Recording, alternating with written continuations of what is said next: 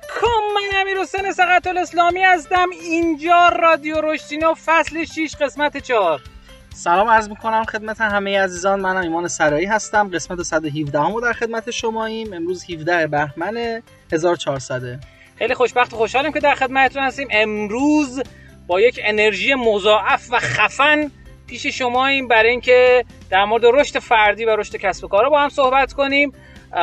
رادیو رشدینو قرار به شما کمک بکنه. امیدواریم که تو این مسئولیتی که داره موفق و پیروز بشه. اسپانسر این قسمت از برنامه ما جت‌سئوئه آمار میگه 81 درصد کاربران اینترنت قبل از خرید محصولی در موردش search می‌کنن. در نتیجه لینک های اول گوگل شانس بالایی برای افزایش فروش شما دارن. جت‌سئو یه دستیار سئو که به شما کمک می‌کنه تا راحتتر سئو سایت خودتون رو پیش ببرین و بیشتر تو گوگل دیده بشین. جت‌سئو ابزارهای مختلفی داره. با ابزارهای تحقیق کلمات کلیدی جت‌سئو می‌تونید کلمات کلیدی مناسب کسب و کارتون رو پیدا کنید. و در کنارش هم ابزاری وجود داره که به شما میگه چطور با این کلمات کلیدی مقاله‌ای بنویسید که سئو محور باشه و رتبه بهتری تو گوگل بگیره. این فقط بخشی از امکانات جت‌سئو شما با کد تخفیف رشدینو می‌تونید 35 درصد تخفیف بگیرید. فقط کافی وارد سایت جتسو بشید و از امکانات این ابزار استفاده کنید. تو کپشن من آدرس و کد تخفیف رو گذاشتم. مرسی از اسپانسر برنامه. بریم بیایم اخباران در خدمت شما هستیم.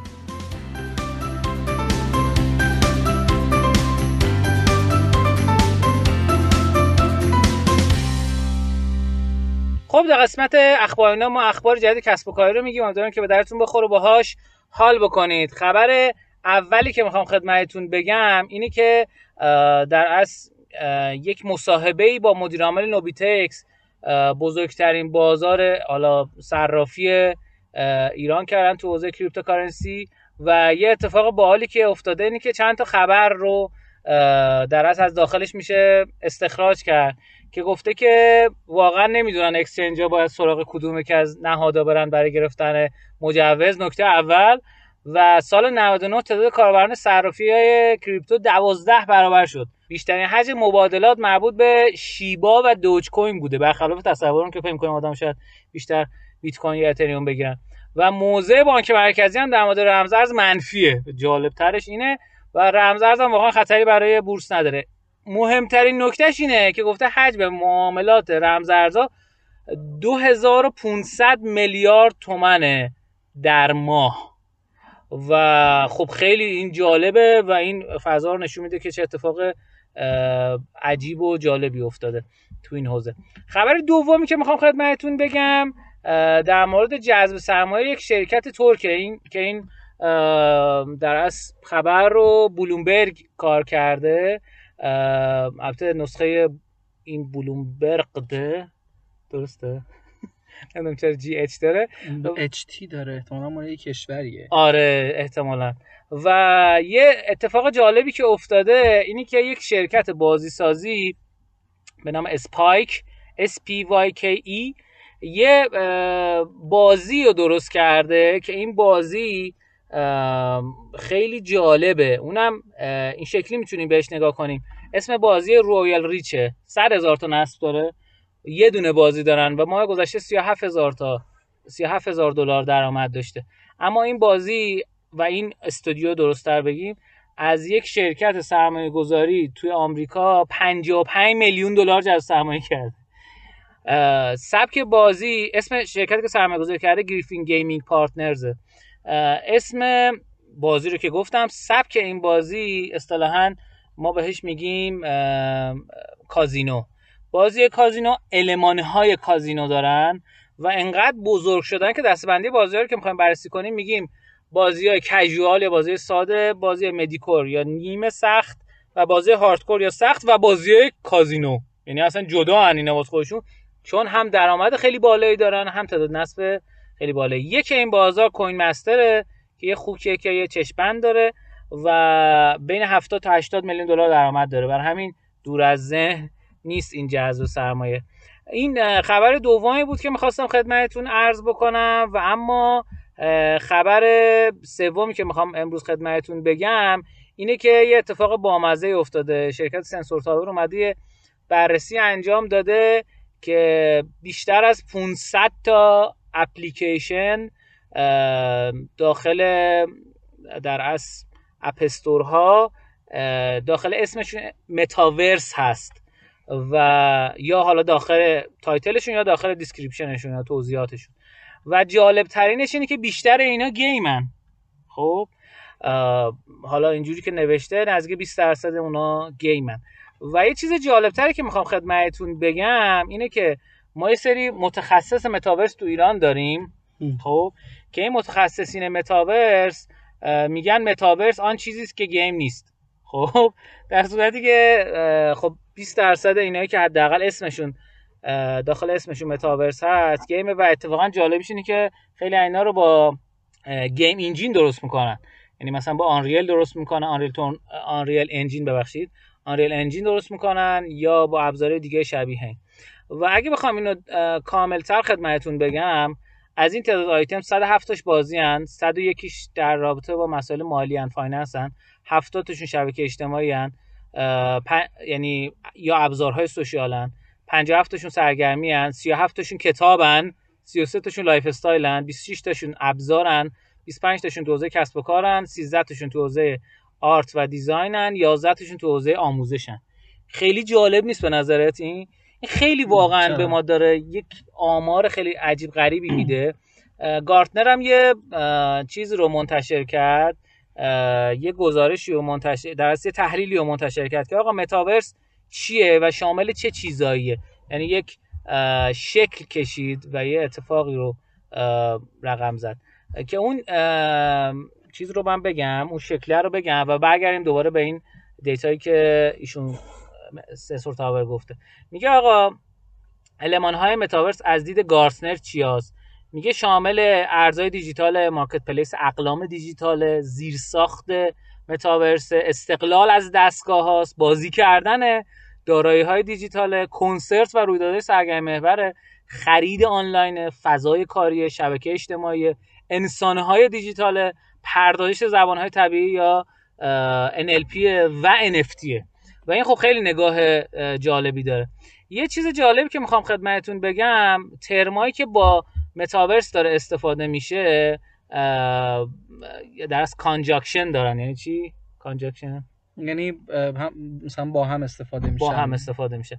مثلا از crypto و متاورس زیاد استفاده شده بعد مقام دوم NFT بعد AR یا واقعیت افزوده, واقعیت افزوده بعد VR و یا واقعیت مجازی. NFT هم non-fungible token هاست. توکن هایی که آدما به صورت یکتا تولید میشن. حالا به صورت خیلی ساده اگه بخوایم بگیم.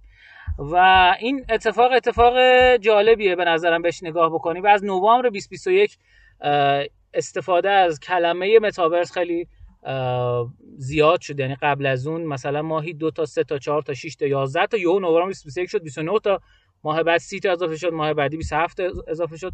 و این نشان دهنده تأثیری که فیسبوک تو این حوزه گذاشته. خب این آخرین اخباری بود که می‌خواستم خدمتتون بگم. آها شما می‌خواستی یه نکته بگی؟ اخباری که من در نظر گرفتم برای بخش اخباری فکر نمی‌کردم آخه اخبار داشته خب. خدمت شما عرض بکنم که من دو تا خبر جالب شنیدم که فکر می‌کنم که خوبه که در مورد اینا حداقل توی ایران بدونیم. بله. این اخباری که در موردش صحبت می‌کنم در مورد می‌دونم که در مورد خارج از ایرانه و لزوما توی ایران این شکلی نیست اما به نظرم فکر می‌کنم که می‌تونم به ما یه سری هدزاب بدن و به همون بگن که گوشامون رو تیز کنن. آره یه جورایی به قول شما گوشامون رو تیز بکنن. اتفاقات عجیبی داره واقعیتش تو دنیا میفته بعد از اینکه یکم وضعیت کرونا بهتر شد و بعد دوباره اومیکرون اومد. و آره و حالا حالا مرگ و میر به اون شدت به شدت قبل بالا نرفته اما خب به هر حال هنوز مشکل کامل حل نشده. اتفاقی که افتاده یکی این که engagement توی آمریکا به کمترین عدد ده سال یعنی دهه گذشته رسیده. یعنی تو این دهه هیچ وقت انقدر این engagement توی شرکت ها پایین نبوده. بله. یه بخشی از این مسئله به خاطر خود فضای به اصطلاح پاندمیه و اینکه ما engagement اپلیکیشن ها منظورته؟ engagement آدما توی محیط های کار. آها. و خب چون آدما دارن میرن توی خونه هاشون از, از خونه هاشون کار می‌کنن خیلی از شرکت ها تا حالا تنها ابزاری که برای بالا بردن engagement داشتن محیط فیزیکیشون بوده. آدم رو می آوردن تو محیط کار و آدم اونجا شروع می‌کردن کار کردن. اما الان که آدم دارن میرن خونه هاشون بعضی از شرکت ها که نمی‌دونن چجوری باید با این فضا کنار بیان و چجوری باید کار ریموت انجام بدن دارن انگیجمنت کارمنداشون از دست, دست میدن. یه اخبار دیگه ای که اون هم به نظر من جالبه که بدونیم اینه که امسال 55 درصد آدما توی آمریکا تصمیم گرفتن از شغلشون استعفا بدن و دنبال شغل جدید بگردن. و این یک جامپ خیلی بزرگه از پارسال. نکته چیه؟ نکته اینه که آدمای زیادی توی دوران پاندمی یا شغلشون رو از دست دادن. یا شرایط مالیشون نسبت به قبل مثلا دریافتی که داشتن کمتر شد و اتفاقات این چنینی بله. این اتفاقی که افتاده باعث شده که آدما یکم اون ترسی که از عوض کردن شغل داشتن رو از دست بدن بله. و این باعث شده آدما خیلی راحت به این نتیجه برسن که اگر این سازمانی که من الان توش هستم به دردم نمی‌خوره می‌تونم راحت عوضش بکنم و برم یه سازمان دیگه مشغول بشم مثل اینکه شغل عوض کردن و سازمان عوض کردن انقدر که ما فکر می‌کردیم چیز ترسناکی نیست. سازمان چرا؟ من فکر کنم چون رفیقاشون و همکارشون رو کمتر می‌بینن این تعلقه کمتر شده شاید. یه بخشش به خاطر اینه یه بخشش هم خیلی از آدم همیشه می‌خواستن شغلشون رو عوض کنن اما میترسیدن از اینکه بله. سرما حقوقشون رو نگیرن. شرکت ها خیلی باید مراقب باشن. یعنی انگار که یه اتفاقی داره میفته که بهش میگن The Great Reshuffle یعنی برخوردن بزرگ توی آمریکا. که آدم های خیلی زیادی دارن از شرکت های میرن شرکت های دیگه رقابت بازار کار رفته بالا. بعد این رو بپذیریم. مخصوصا بله. حالا اونایی که تو فضای تک و برنامه‌نویسی اینان که می‌دونن همین الانش هم که چقدر رقابت رقابت سنگینیه برای پیدا کردن کارمند. از اون طرفم به نظر می‌رسه که بعد از این شجاعتی که آدما پیدا کردن رقابت داره سنگینتر میشه و شرکت ها نیاز دارن که یکم جدیتر بشن توی اینکه چطور می‌تونن کارمنداشون رو هم جایی که هستن نگه دارن. حالا ایشالا امروز توی آموزینو یکم در مورد این موضوع بیشتر صحبت درود بر شما. انا نکاتینو میپری. نه نکاتینو امروز یه چیز دیگه می‌خوای امروز می‌خوام تو نکاتینو با توجه به اینکه نزدیک عیدین بله کتاب معرفی کنم. بله بله چون خیلی ها دوست دارن که توی برای عید به مشتریاشون یا به هم کارمنداشون کتاب بدن. آفرین. فکر می‌کنم خوبه که کتاب چند کتاب خیلی خوب حتما اون رو هم معرفی می‌کنم. بس شما درد نکنه. سلامت خب بریم بیایم. نکاتینو در خدمت شما هستیم.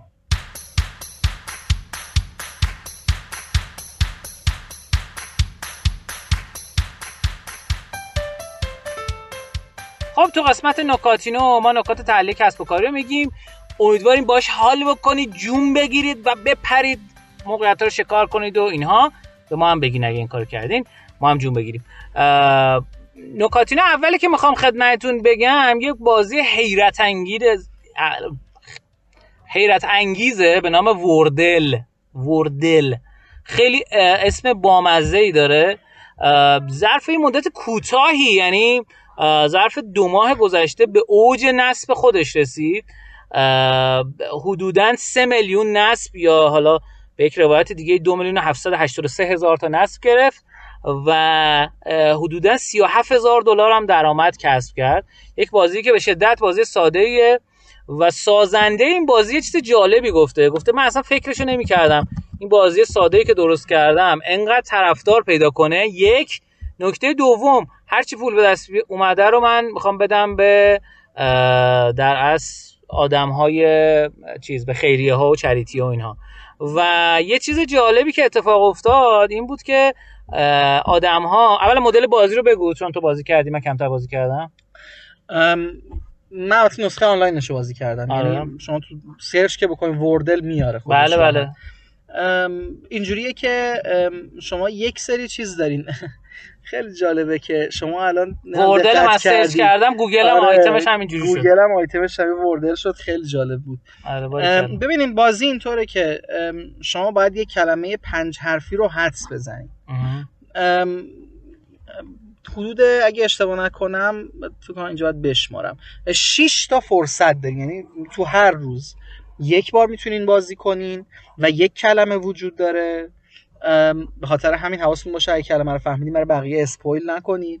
نکته بعدی این که توی این 6 بار حدسی که دارین و بتونین یک کلمه معنادار رو تو انگلیسی پیدا بکنین که پنج حرفه.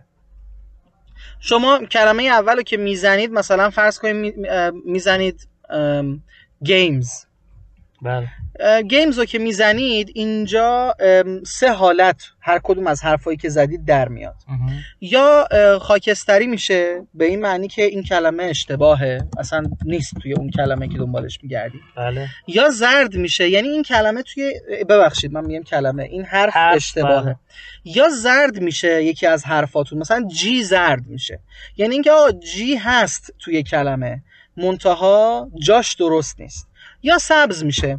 مثلا اس سبز میشه یعنی هم حرف رو درست حد زدین هم جاش درسته. بله.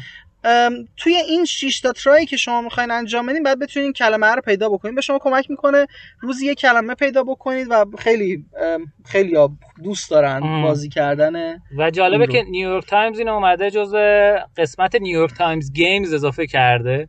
و باحالیش اینه که این میگه تو 2021 آدم 500 میلیون بار بازی کردن. 500 میلیون بار. و ما رسیدیم به یک میلیون subscription game تو نیویورک تایمز. یعنی خودش اومده این رو ارائه داده. شما کی فکر می‌کردین نیویورک تایمز که یک مجله یا روزنامه بود و اینها یه قسمت گیم آنلاین داشته باشه و اینها خیلی جالبه و کلی باعث شد که کلمات این حوزه بیان بالا و نسخه آنلاینش هم می‌تونید از سایت powerlanguage.co.uk وردل هم بازی کنید. و خیلی جذابه. می‌خوام بگم که بعضی موقع اون چیزی که آدم فکرشو نمی‌کنه شاید یهو یک اتفاق حیرت انگیزی برای آدم رقم بزنه. نکاتین دومی که می‌خوام خدمتتون بگم اینه. یه آقایی به نام یه پسر بچه‌ای به نام رایان رایان دیگه. اسمش رایانه. رایان وردز یک کانال یوتیوب برای پسر بچه به نام رایان که این آقا آقا پسر یک کار بامزه انجام داده. اونم اینی که اسباب بازی ها رو بررسی می‌کنه. شما اگر داخل بینگ هم حتی search کنید یا جای دیگه یه گزارشی ازش میاد. من به صورت کاملا تصادفی توی بینگ search کردم. آقای رایان کاجیه در از اسمش که 8 سالش بود این رو راه انداخت. و به عنوان earner of a second year دو سال پیاپی بیشترین درآمد رو از طریق یوتیوب داشته. سال 2019 بر اساس گزارش سالیانه فوربس 26 میلیون دلار درآمد از چیز داشته از کانالش داشته و جالب تیکه از صداشو می‌تونی بشنوید 31 میلیون 31 و 7 میلیون subscriber داره و ما میانگین مثلا ویدیوهاشو که داره می‌بینیم از 300 هزار تا تا 700 تا 3 میلیون مثلا تا 10 میلیون ویو داره و اسباب بازی ها رو بررسی می‌کنه از نگاه این آدم بررسی می‌کنه. اما خبرگزاری حاصل اومده یه بررسی انجام داده گفته که ستاره این روزا ستاره این روزای حالا توی سنتریک بگیم یعنی اسباب بازی محور یوتیوب میگه سال 2020 هم بیشتر از 25 میلیون دلار درآمد ایجاد کرده. و یه چیز جالبی که عنوان کرده اینه که همین دیگه. خیلی جالبه این نکته که اومده از نگاه این حالا کودک بگیم نگاه این کودک رو به اسباب بازی های مختلف به مراکز بازی مختلف به چیزهایی که دوست داره با همبازیاش اومده این نگاه رو با بقیه شیر کرده. و جالبترش اینه که اصلا این پسر بچه تا اونجا که ما فهمیدیم انگلیسی نیست. و خب از فامیلیش آره از فامیلیش مشخصه. ولی ما پیدا نکردیم که. ممکنه که انگلیس متولد شده باشه. شاید شاید. دو تا خواهر دوقلو هم داره. یعنی اینش خیلی بامزه است که یه پسر و دو تا خواهر دوقلو که تعامل اینا با هم, هم توی ویدیوها هست و خیلی این نکته نکته جالبیه. اسم مادرش لوان کاجی اسم پدرش هم شیون کاجی. دارم بیشتر مطمئن میشم که انگلیسی نیست. و اسم خواهرش هم اما و کیتن.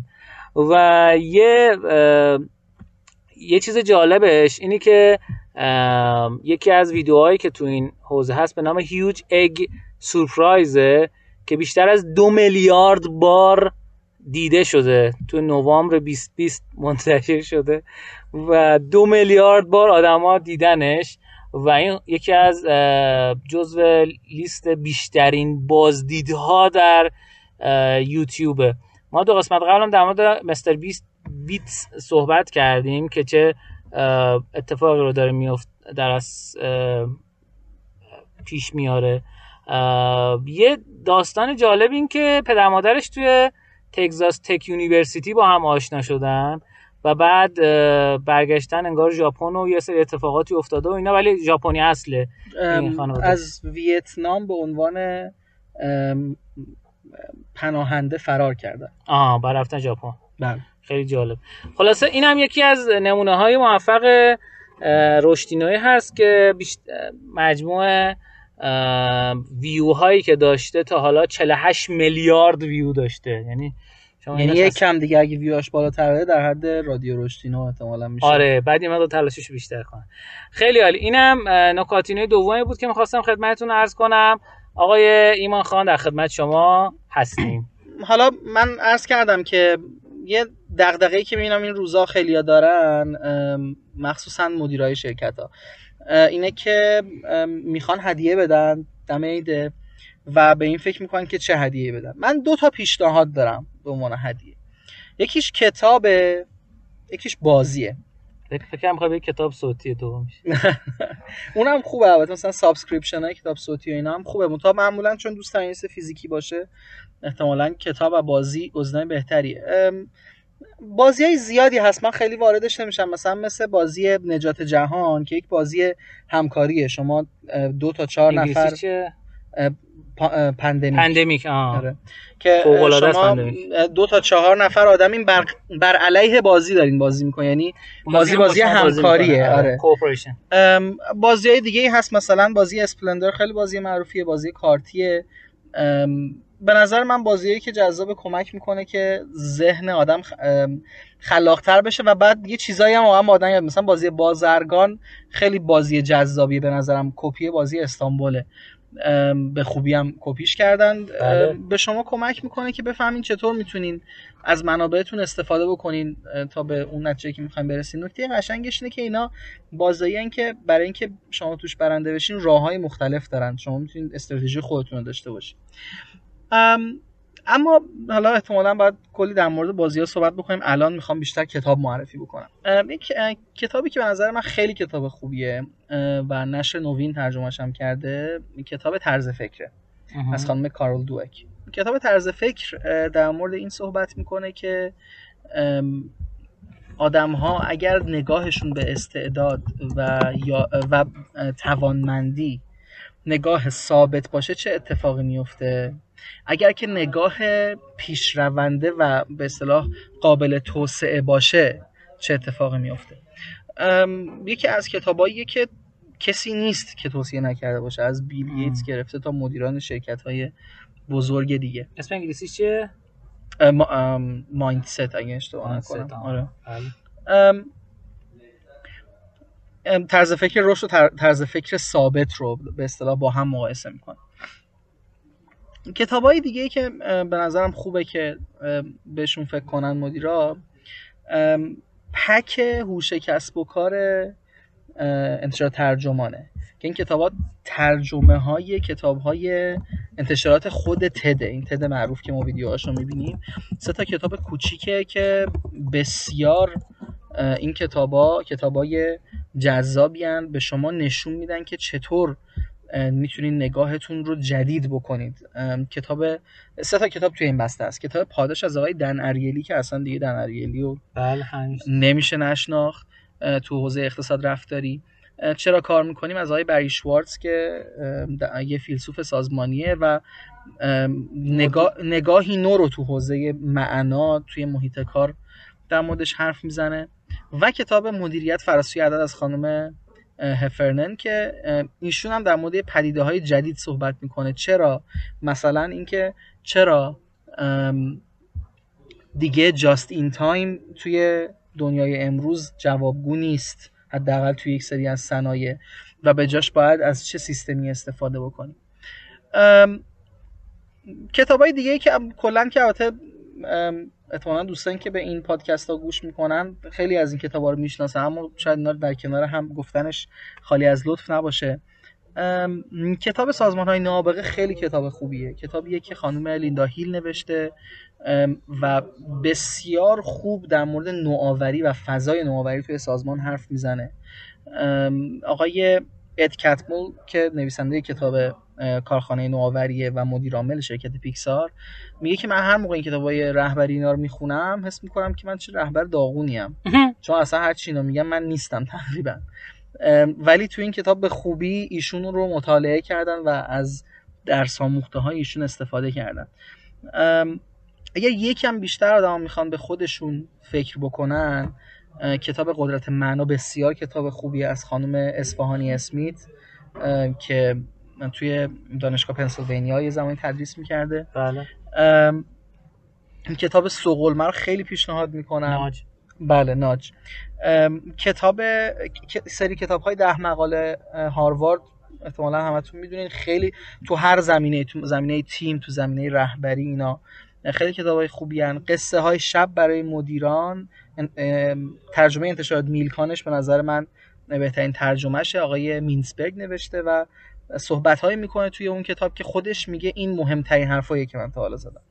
و نهایتا برای مدیرهایی که یکم تو این حوزه مطالعه کردن و فهمشون تو حوزه های انسانی تو حوزه مدیریت بالاه کتابی رو که خودمون با آقای نقوی ترجمه کردیم رو معرفی می‌کنم کتاب بودن در عصر پیچیدگی از انتشارات میلکان. فکر می‌کنم که این کتاب کتابیه که واقعا برخلاف قیافش که سبکه خیلی سنگینه و نکات خیلی زیادی رو بهشون اشاره می‌کنه. یکم ممکنه پیچیده باشه برای کسی که تازه داره وارد این حوزه میشه. فکر می‌کنم اینا کتابای خوبیه. باز حالا دوستان اصلا می‌تونن خودشون پیشنهاد بدن. پیشنهاد بدن. باز اگه دوست داشتن سوال بپرسن ما باز معرفی می‌کنیم. خود من الان تو اینستاگرامم دارم یعنی یه قولی به یکی از بچه یکی از کلاسام دادم که هر دو سه روز یه بار یه منبعی رو از فیلم گرفته تا کتاب و پادکست و اینا معرفی بکنم و با اونجا هم احتمالا می‌تونن بچه ها چیز کنن بچه ها بیان استفاده بکنن. خلاصه داریم معرفی می‌کنیم دیگه. شما. خیلی خوبه خیلی خوبه. دست شما درد نکنه. بریم بیایم. آموزین در خدمت شما هستیم.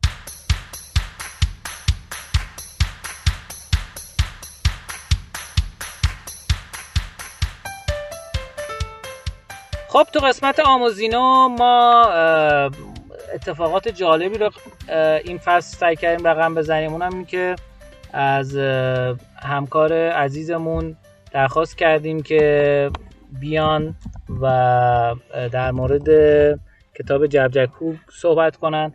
تا حالا شما دوستان عزیز به من هیچ فیدبکی ندادین که خوب بوده بد بوده. من چون به نظر خودم می‌رسه که خوبه دارم در از ادامش میدم و فکر می‌کنم که خوبه که ببریمش جلو. اما فکر می‌کنم که اگر شما عزیزان در مورد خلاصه که خانم نازنین خجسته مترجم این کتاب صحبت می‌کنن هم به ما یه feedback ی بدین که چطوری بوده خوب بوده بد بوده اینا خیلی به ما می‌تونه کمک بکنه. و جدا از اینکه من خودم آیا خلاصه کتاب ادامه بدم یا ندم یا چیکار کنم و این خیلی می‌تونه بهمون کمک کنه. لطفا همین الان یا حداقل تا انتهای برنامه که گوش دادین یه جایی واسه من کامنت بذارید تو اینستاگرام هم voice بذارید. هر مدلی که فکر می‌کنید کبوتر نامبر هر جایی که فکر می‌کنید می‌تونه کمک بکنه به ما در از واسه ما خیلی توفیق بزرگیه که صدا و تصویر شما رو ببینیم.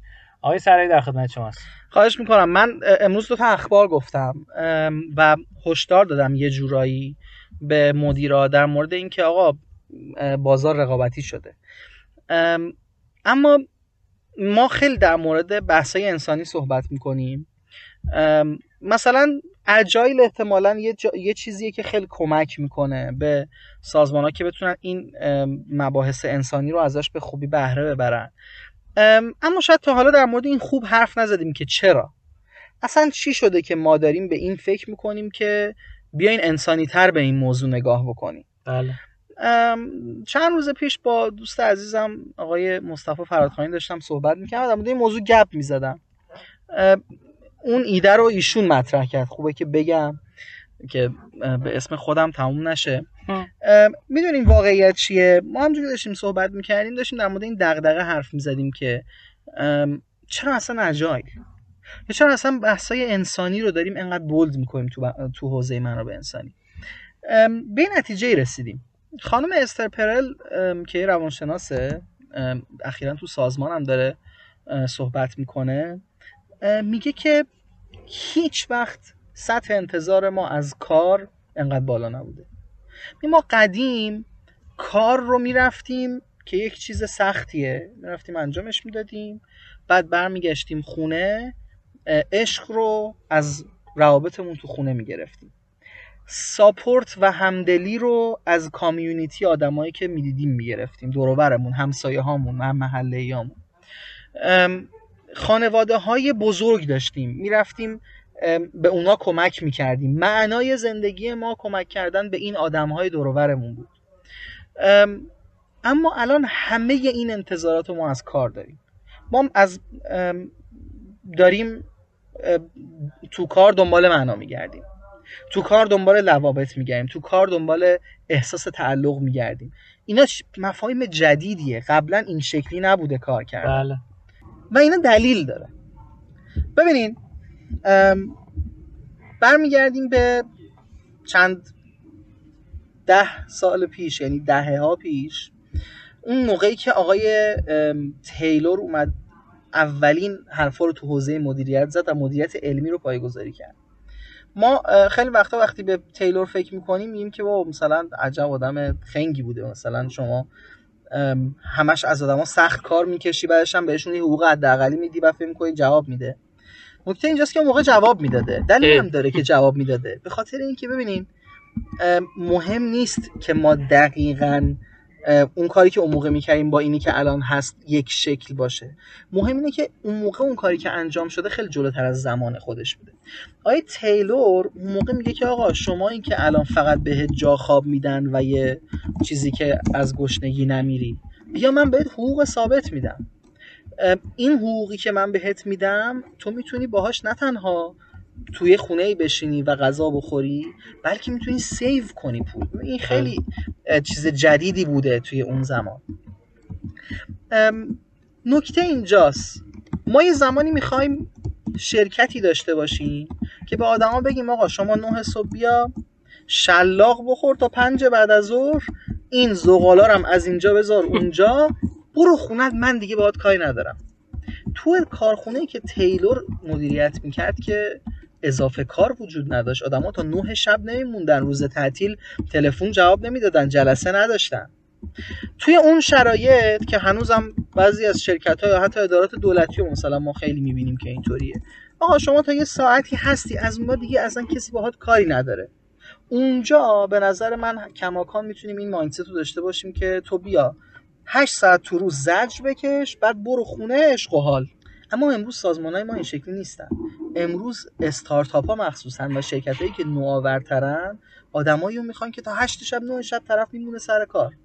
روزای تعطیلش آنکاله توی چنین شرایطی ما نمی‌تونیم از آدم انتظار داشته باشیم که بیا دوازده ساعت سختی بکش. بله. اگه انتظار داری که آدم ها کارشون رو زندگی کنن پس باید شرایط زندگی کردن براشون مهیا کنی.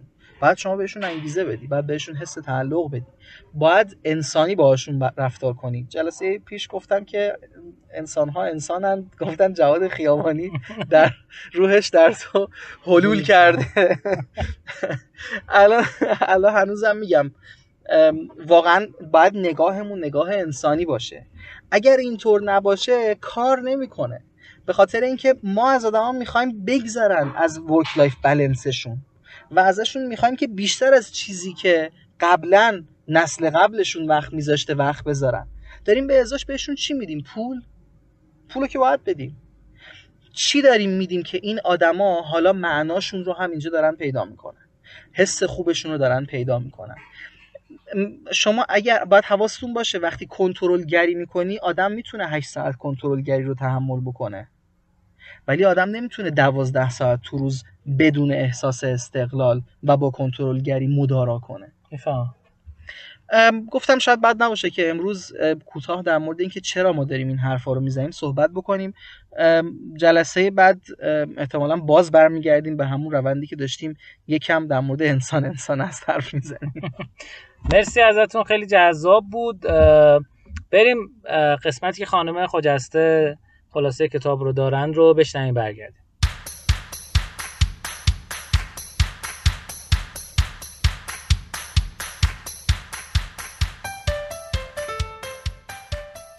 سلام عرض می کنم خدمت شما همراهان عزیز رادیو رشتینو نازنین خجسته هستم. با ادامه کتاب مشت مشت مشت هوک راست اثر گری واینرچاک در خدمتتونم.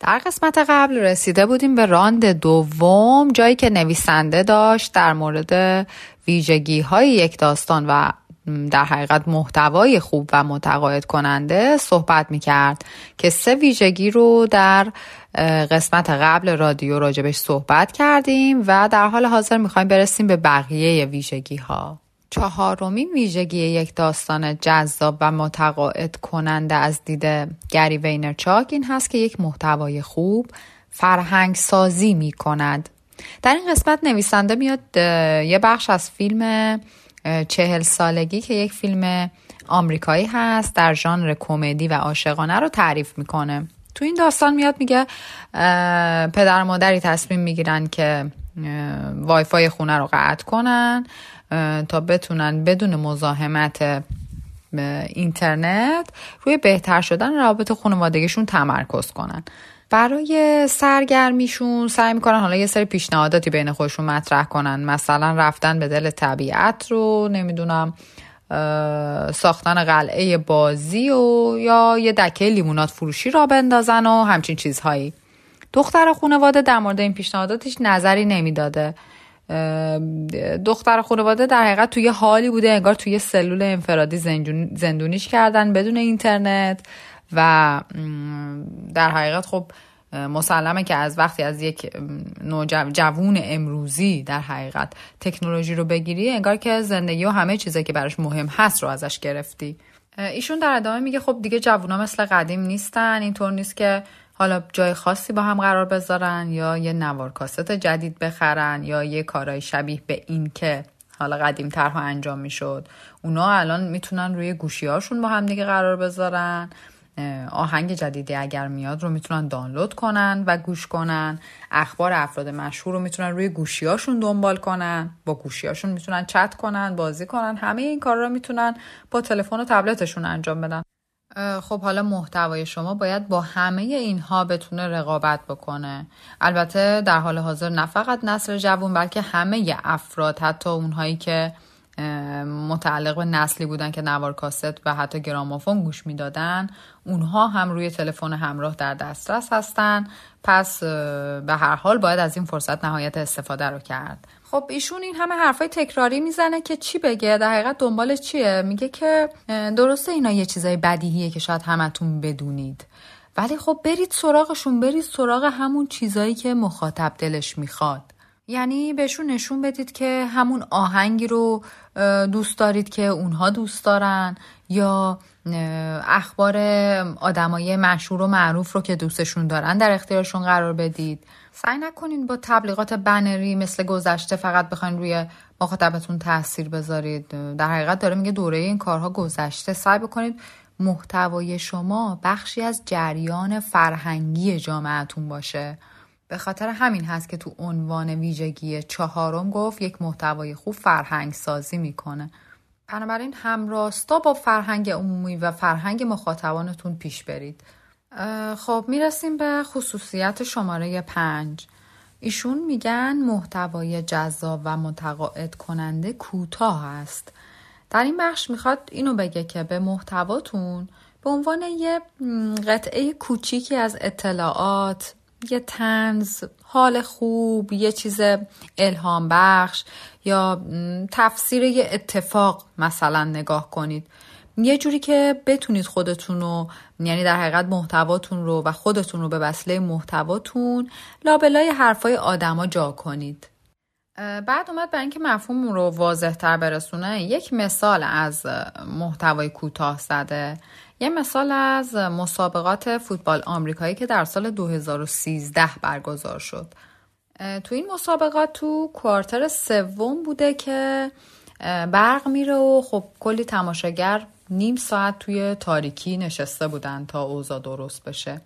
همین میون برند اورئو که فکر کنم بشناسیدش برند بیسکویت و شکلاته توییت می‌زنه که خب با این عنوان که برق رفته خب مشکلی نیست.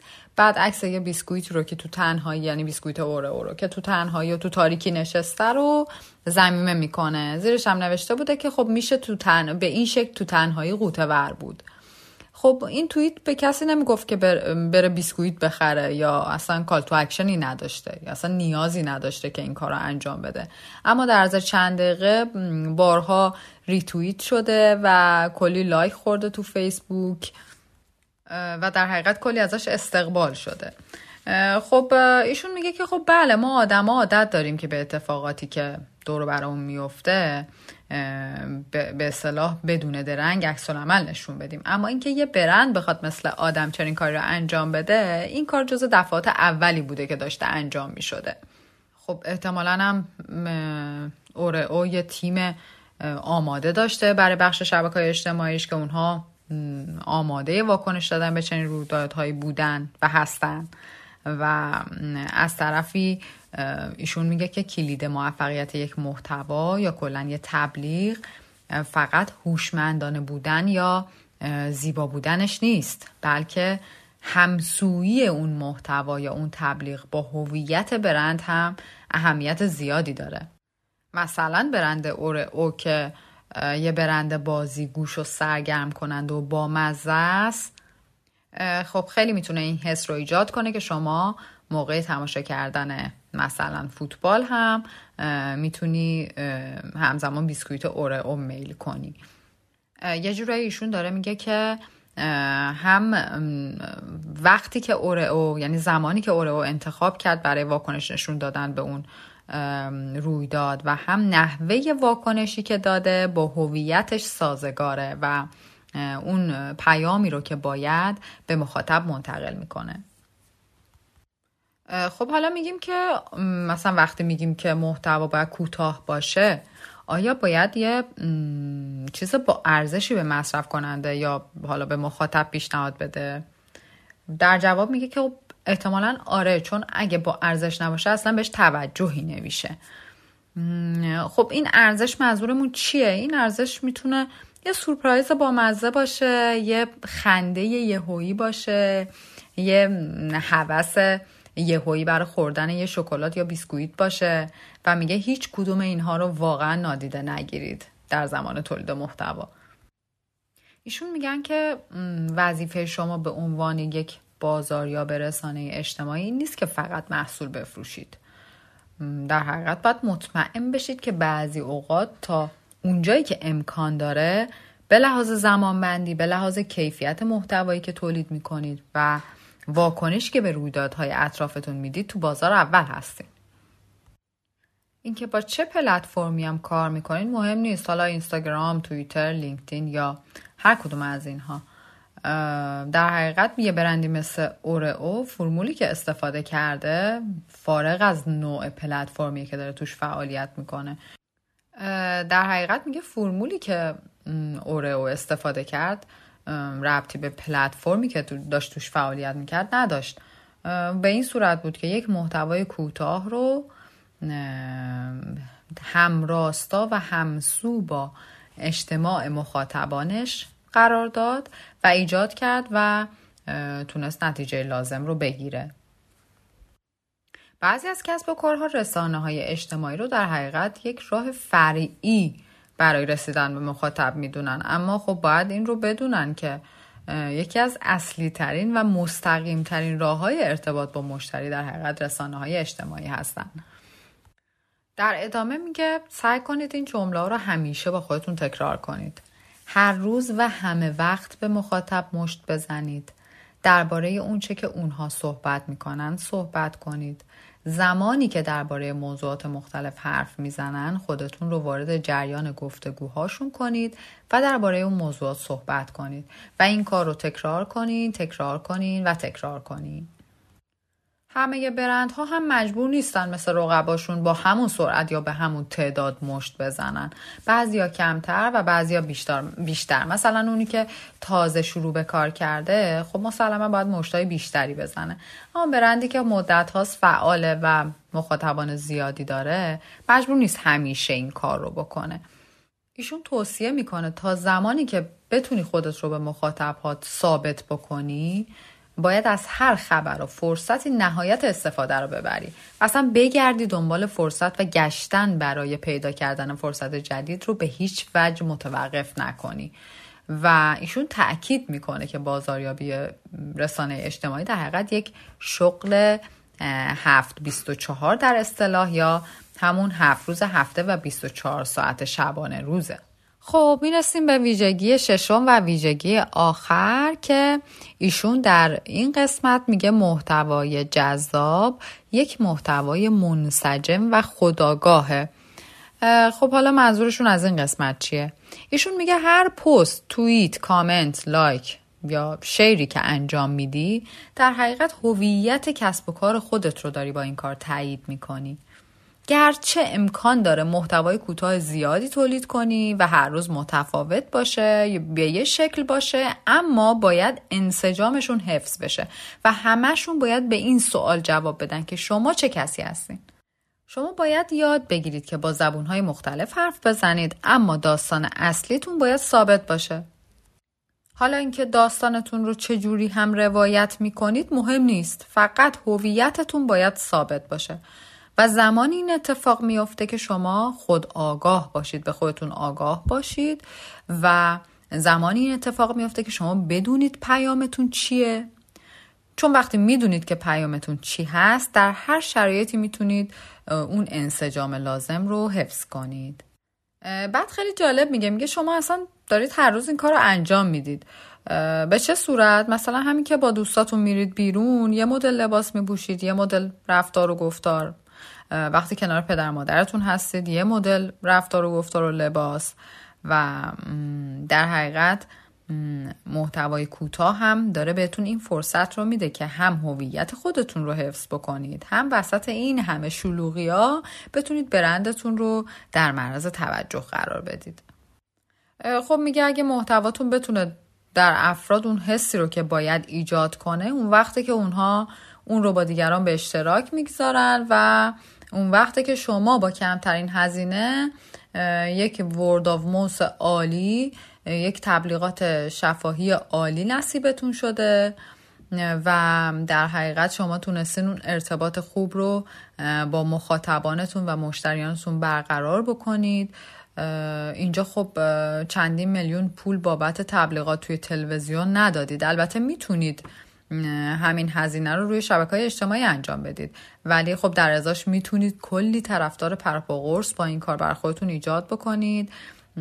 و در حقیقت اگر نگاه بکنیم بیشترین هزینه و تنها هزینه ای که اصلا شما تو شبکه های اجتماعی باید انجام بدید این هست که خلاقیت ایجاد بکنید. اگر خلاقیت داشته باشید اون وقتی که اصلا طرفدارانتون محتواتون رو خودشون دست به دست می‌کنن به اشتراک می‌گذارن به دیگران منتقل می‌کنن و خب بهترین تبلیغی که می‌تونه براتون انجام بشه در حقیقت همینه. خب این رانت هم به پایان رسید. تو این رانت سعی کردیم که ویژگی های اصلی رو که مد نظر نویسنده بوده برای اینکه بتونیم یک محتوای جذاب و متقاعد کننده تولید بکنیم رو با همدیگه بررسی کنیم. تو رانت های بعدی سعی می‌کنیم به ادامه ماجرا بپردازیم که توضیحاتی درباره هر کدوم از پلتفرم های شبکه های اجتماعی به صورت کلی داده و یه مثال های آورده که توش نکات و ایده های بسیار جذابی برای تولید محتواتون می‌تونه در اختیارتون قرار بده. ممنون از وقتی که در اختیار بنده گذاشتید. سلامت و شاد باشید. خدا نگهدار.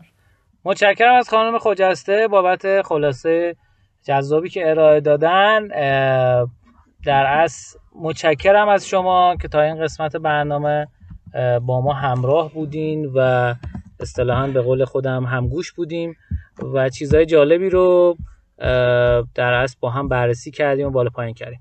حامی این قسمت از پادکست جت سئو اگه یادتون باشه اول پادکست دو تا از قابلیت های جت رو معرفی کردم. جت سه قابلیت جذاب دیگه هم داره که در ادامه بهتون میگم. یکی از امکانات این ابزار بررسی خطای فنی و محتوای سایت شماست. جت سایت شما رو بررسی می‌کنه و لیستی از خطاها رو با جزئیات کامل به شما نشون میده و در کنارش به شما یاد میده چطوری این خطا رو رفع کنید. تا سئو سایتتون بهتر بشه. یه قابلیت دیگه جت سئو رهگیری کلمات در از رتبه کلماته. با این قابلیت می‌تونید به صورت روزانه بررسی کنید رتبه کلمات شما در گوگل چجوریه. به علاوه می‌تونید این رتبه رو بر اساس موبایل، دسکتاپ و شهرهای ایران فیلتر کنید تا اطلاعات دقیق تری پیدا کنید. پس همین الان به سایت تایر برید و با کد تخفیف رشتینو 35 درصد تخفیف برای ابزار جامعه بگیرید. متشکرم از اسپانسر برنامه. مرسی از ایمان سرایی عزیز. تو این قسمت برنامه ما با ایمان خدافزی می‌کنیم و میریم مهمانینو یک مهمان عزیز و گرانقدر که تخصص هوش مصنوعی و روی بازارهای مالی یک ربات خیلی خفنی درست کرده. توجهتون رو به این قسمت من جلب می‌کنم. ایمان جان خداحافظ. خیلی خوشحالم که امروز در خدمت شما بودم. دم شما گرم. از همه دوستان خدافزی می‌کنم. متشکرم ازت. رشدی نویتی باشی بریم برگردیم. بریم بیایم مهمانه در خدمت شما هستیم.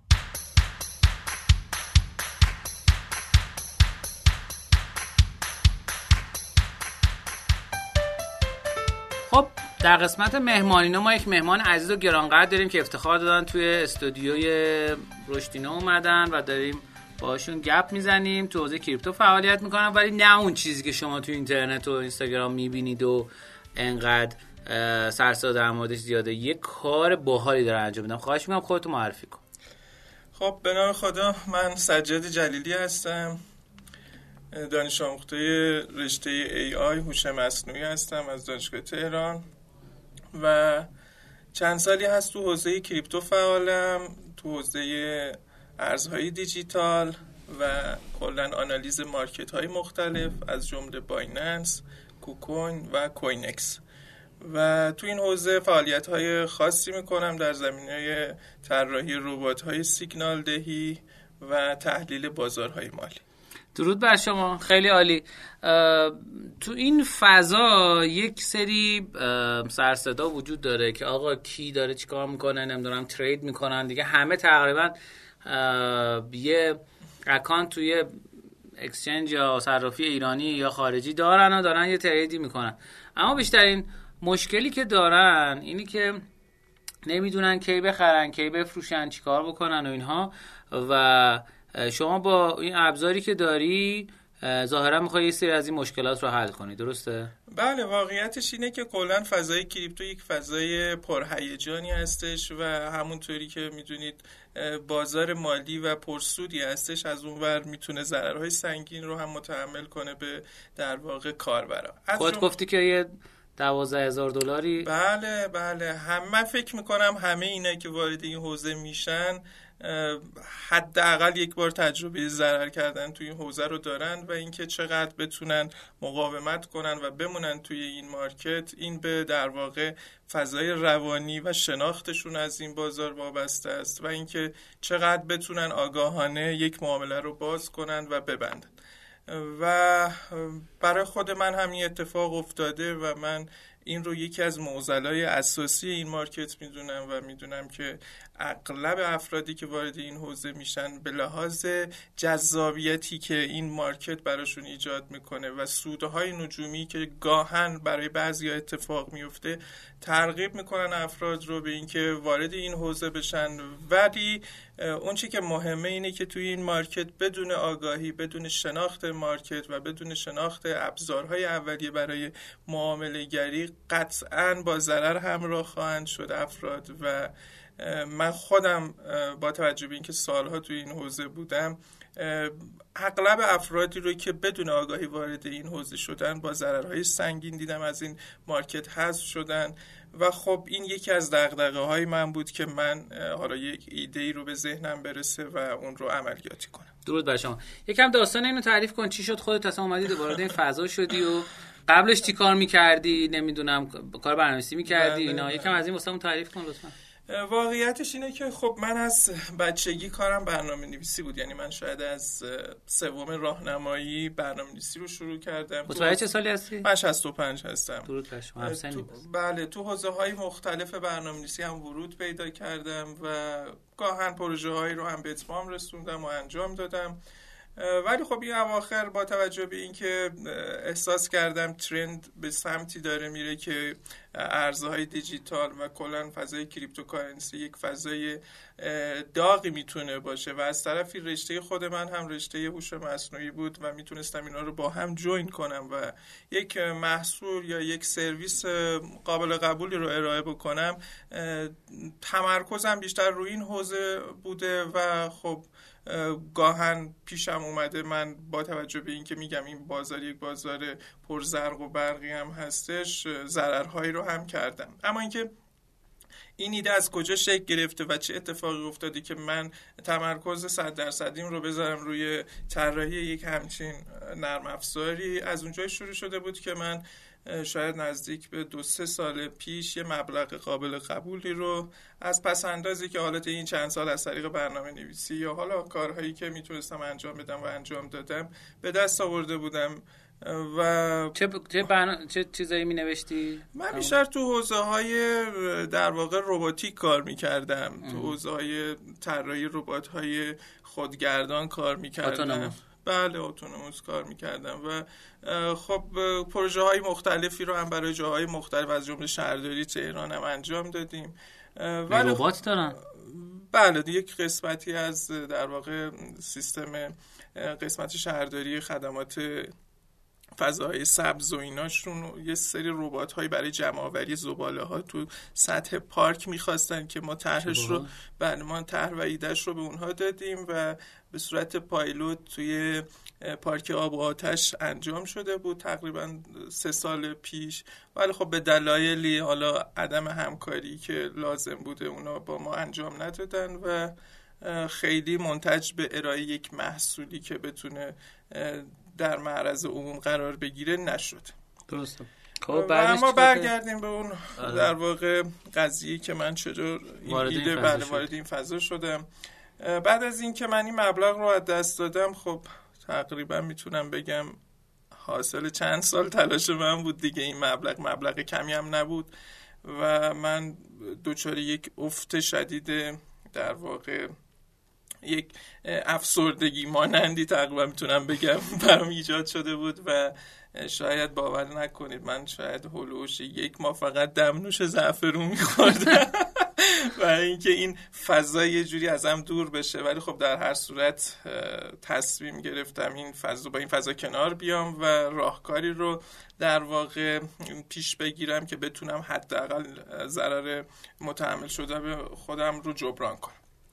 ایده از اونجای شروع شده بود که من این اتفاق برام افتاده بود و خب نشستم بازارها رو از اول به صورت علمی در واقع مطالعه کردم کتاب های مختلف جزوات مختلف مقالات مختلف و بروز رو تو این حوزه مطالعه کردم تا با فضای علمی این حوزه آشنا بشم به لحاظ تحلیل و آنالیز مارکت ها و بازارهای مالی. بعد از اون خب از این تجربه میبایست استفاده می‌کردم برای اینکه بتونم نرم افزارم رو در اون راستا طراحی بکنم. خب طبیعتا این هم نیازمند یک زمان بوده. من هلوش 6 ماه زمان صرف طراحی این ربات کردم و این رباتی که میگم ربات سخت افزاری نیست ربات نرم افزاری هستش که به صورت نرم افزاری 24 ساعت روی یک سری سرورهایی خارج از کشور در حال اجرا هستند و دائما market های مختلف رو تقریبا حدود 400 تا رمز ارز رو به صورت لحظه ای آنالیز می‌کنه و در time frame ها و بازه های زمانی مختلفی در واقع نقاط مناسب جهت خرید یا فروش یک رمز ارز یا یک جفت ارز رو به کاربر ارائه میده. درود بر شما چقدر جالب. یکی از چیزایی که من خب خیلی علاقه مندم بهش همین حوزه است و اتفاقا خودم الان دارم از یک ربات هم استفاده می‌کنم. ربات خارجی ولی خب زیاد خوب نبوده تا حالا حداقل 20 درصد ضرر داده خب به جای سود یه چیزی که هست اینه که می‌خوام بدونم که ما یه المانی داریم واسه موفقیت این ربات یا حالا تریدرهایی که به نام وین ریت بله. خواستم بدونم وین ریتتون چجوری بوده تا حالا ببینید با توجه به اینکه کلا ربات در حال حاضر تو مرحله ای هستش که به صورت منوال در واقع سیگنال ارسال می‌کنه و تریدر باید خودش به صورت دستی سیگنال ها رو ورود و خروج انجام بده. این که چقدر وین ریت میدیم ما بر اساس یک سری معیارهای استانداردی که برای خودمون تعریف کردیم این رو در واقع ارزش یابی می‌کنیم. و گزارش اون رو به صورت لحظی روی وبسایتمون هم قرار میدیم. حداقل یک ماه گذشته رو به صورت نموداری و ریز در واقع تراکنش هایی که انجام شده طی یک ماه بر اساس اون استانداردی که خودمون تعریف می‌کنیم رو ارائه می‌کنیم. اما اینکه این ریز چیه هستش؟ به این شکل هست که معیار ما برای ورود و خروج در یک سیگنال یا یک موقعیت معاملاتی مناسب از نقطه ورود یعنی ما یک محدوده ورود رو به کاربر معرفی می‌کنیم. این محدوده ورود شامل یک نقطه safe یا نقطه امن هست و یک نقطه ریسکی و توی این بازه کاربر می‌تونه یا توی این محدوده کاربر می‌تونه ورودش رو انجام بده. اما اینکه کاربر کجای این محدوده ورود کنه قطعا در خروجی در سود یا زیان فرد کاملا تاثیرگذار هستش. اما با این وجود ما سعی کردیم معیارمون رو برای موفقیت یا عدم موفقیت یک سیگنال یا یک در واقع معرفی یک موقعیت ورود به معامله در بدترین حالت ممکن قرار دادیم. یعنی ما فرض رو بر این می‌گیریم که کاربر در بدترین نقطه ای که ما معرفی کردیم وارد معامله میشه و در نقاطی که ما معرفی می‌کنیم در اولین نقطه هم خارج میشه. به این مفهوم که اگر سایر حالا پلتفرم ها یا در واقع سرویس هایی که تو این حوزه فعال هستن رو بررسی کنید متوجه این هم خواهید شد که در اکثر این موارد و این سرویس ها target های خروج متفاوتی رو به کاربر ارائه می‌کنن که این target ها گاهاً ممکنه تا, تا target آخر نتونه در واقع touch بشه. و به این لحاظ خیلی نمیشه روی معیار و صحت این سیگنال ها تاکید کرد.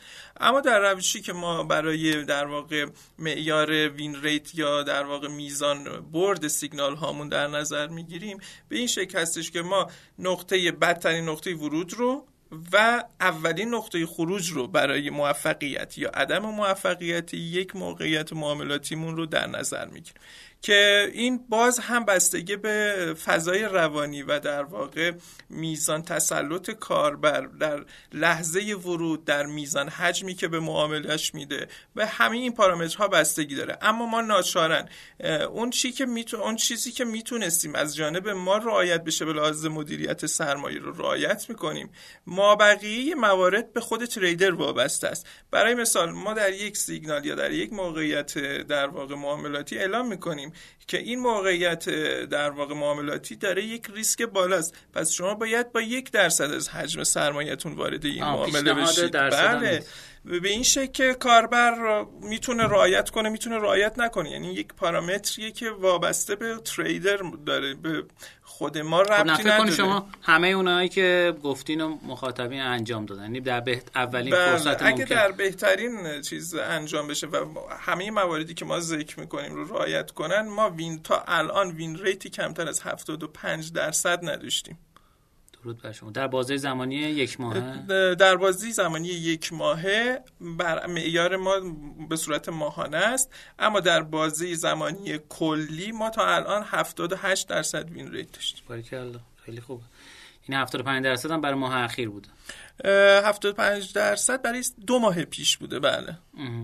خیلی جذابه. اصلا میگی 55 درصد هم باشه شما داری سود می‌کنی اولا دیگه. حالا اگر عددا رو یکی در نظر بگیریم اون چیزی که در واقع ثابت می‌کنه یعنی در واقع ما به صورت شفاف گزارش هامون رو میدیم.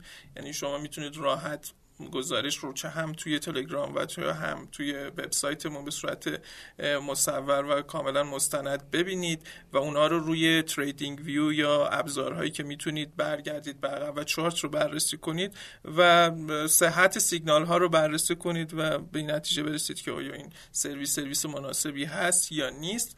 از طرفی حضور و در واقع ماندگاری از یه وی آی پی ما خب این خودش دال بر اینه که سرویس ما سرویس قابل قبولی هستش و این عدم ریزش خودش یک در واقع مهر تاییدیه بر در واقع کیفیت.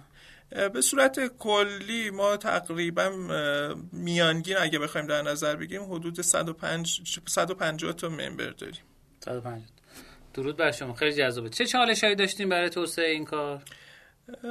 برای کلا توسعه این کار خب مثلا چون شما مشتری خارجی دارین دیگه مثلا هندی ها رو می‌خواستیم بهشون بفروشین چه مشکلی داشتین؟ به لحاظ فروش ما خیلی معضلی نداریم. به خاطر اینکه خوشبختانه با توجه به اینکه خب حالا یک توی ایران یه سری مراودات مالی یه سری محدودیت ها هم براش وجود داره خب گزینه کریپتو و گزینه انتقالات مالی از طریق رمز ارزها بهترین گزینه برای مراودات مالی هستش. پس از این لحاظ خیلی ما دغدغه ای نداشتیم. اون چیزی که بیشتر دغدغه ایجاد می‌کنه عدم آگاهی کاربرامون از فضاست و اینکه چقدر روی بحث روانی و رفتارهای تریدری تسلط دارن. خب گاهن پیش میاد تریدری از مثلا کشور خودمون یا کشورهای دیگه آگاهی لازم رو نداره و گاهن با ورود اشتباه به سیگنال خب ضرر خواهد کرد و این رو کاریش واقعا نمیشه کرد. این به خود تریدر وابسته است. بیشترین چالش ما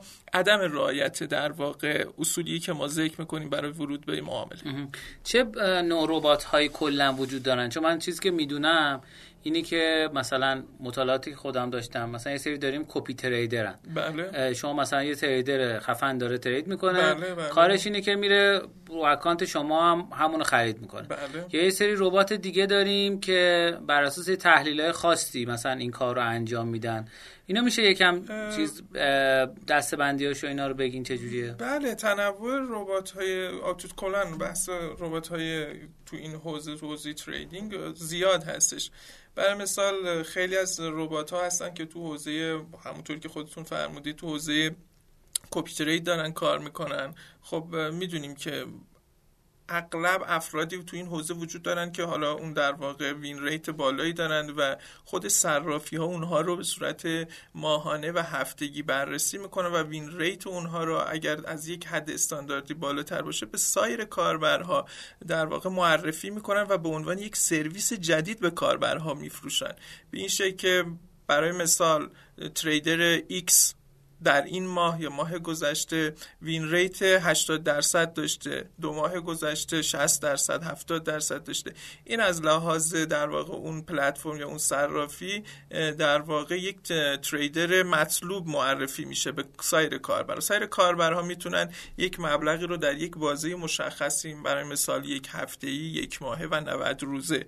در واقع تو یک حسه یک سری حساب که مبلغ در واقع تریدر بلوکه میشه اونجا قرار میدن و هر تریدی که اون تریدر در واقع لیدر انجام میده سایر position ها بر معیار و بر اساس در واقع حرکت و معاملات اون trader انجام میشه. اما خب کلا فضای این نوع trade با فضای در واقع کاری که ربات ما انجام میده کاملا متفاوته. به این شکل که ربات ما کاملا در معاملات کوتاه مدت ورود پیدا می‌کنه به این شکل که ممکنه یک معامله در در واقع copy trade حتی یک ماه دو ماه به طول بیانجامه و خب این خیلی حداقل با سیاست کاری ما جور در نمیومد که ما بله مثلا ریسک رو بله ریسک رو می‌بره بالاتر و همونطوری هم که می‌دونید کلا این فضا یک فضای ناپایداری هستش خیلی تحلیل پذیر نیست حداقل در یک بازی دو سه ماهه. اونچه که ما رو به این واداش که به سمت سیگنال دهی کوتاه مدت بریم همین موضوع بوده و ما تمام سیگنال هایی که ارائه میدیم کوتاه مدت و target ها باید در کمتر از 6 ساعت touch بشن یا در واقع محقق شن. لذا از اون طرف که کاربرها میل به این دارن که زودتر به نتیجه برسن این خودش یک نوع امتیاز محسوب میشه که ربات ما رو از سایر ربات ها متمایز می‌کنه. و win rate ش رو هم که خدمتتون عرض کردم win rate قابل قبولی داره. نه win rate رویایی و نه win rate در واقع مایوس کننده ای داره و در هر صورت اون چیزی که خروجی در واقع برای کاربر مهمه که خدا رو شکر این ربات تونسته خروجی مطلوبی رو تا الان از خودش نشون بده. تیمتون چند نفر ما سه نفر کلا توی حوزه فعال هستیم. تو حوزه front back و در واقع تحلیل هستیم و در حال حاضر فعلا داریم روی یکم از تحلیل مدل تحلیلتون میگین که روی back end داریم کار می‌کنیم که اونو توسعه بدیم به صورت در واقع سرویس های جداگانه ارائه بدیم. در رابطه با چجوری تحلیل می‌کنید بله، روشتون technical نمی‌دونم fundamental خب از اونجایی که کلا سیگنال هایی که ما ارائه می‌کنیم سیگنال های کوتاه مدت هستن. تمرکزمون روی تحلیل technical هستش. خب این تحلیل ها برگرفته از یک سری استراتژی های مختلف در بازه های زمانی مختلف. که ما سه تا در واقع time frame یا سه تا بازه زمانی برای تحلیل هامون داریم. time frame یک ساعته دو ساعته و چهار ساعته و خارج از این time frame ها اصلا تحلیلی انجام نمیدیم. و خوشبختانه backend ما یا در واقع ربات ما از یه تکنولوژی هوش مصنوعی هم استفاده می‌کنه برای بهتر شدن و خود تکمیلی در واقع شبکه عصبی خودش بله از deep learning و شبکه عصبی استفاده می‌کنه. به این نحو که این ربات می‌تونه خودش رو تکمیل کنه.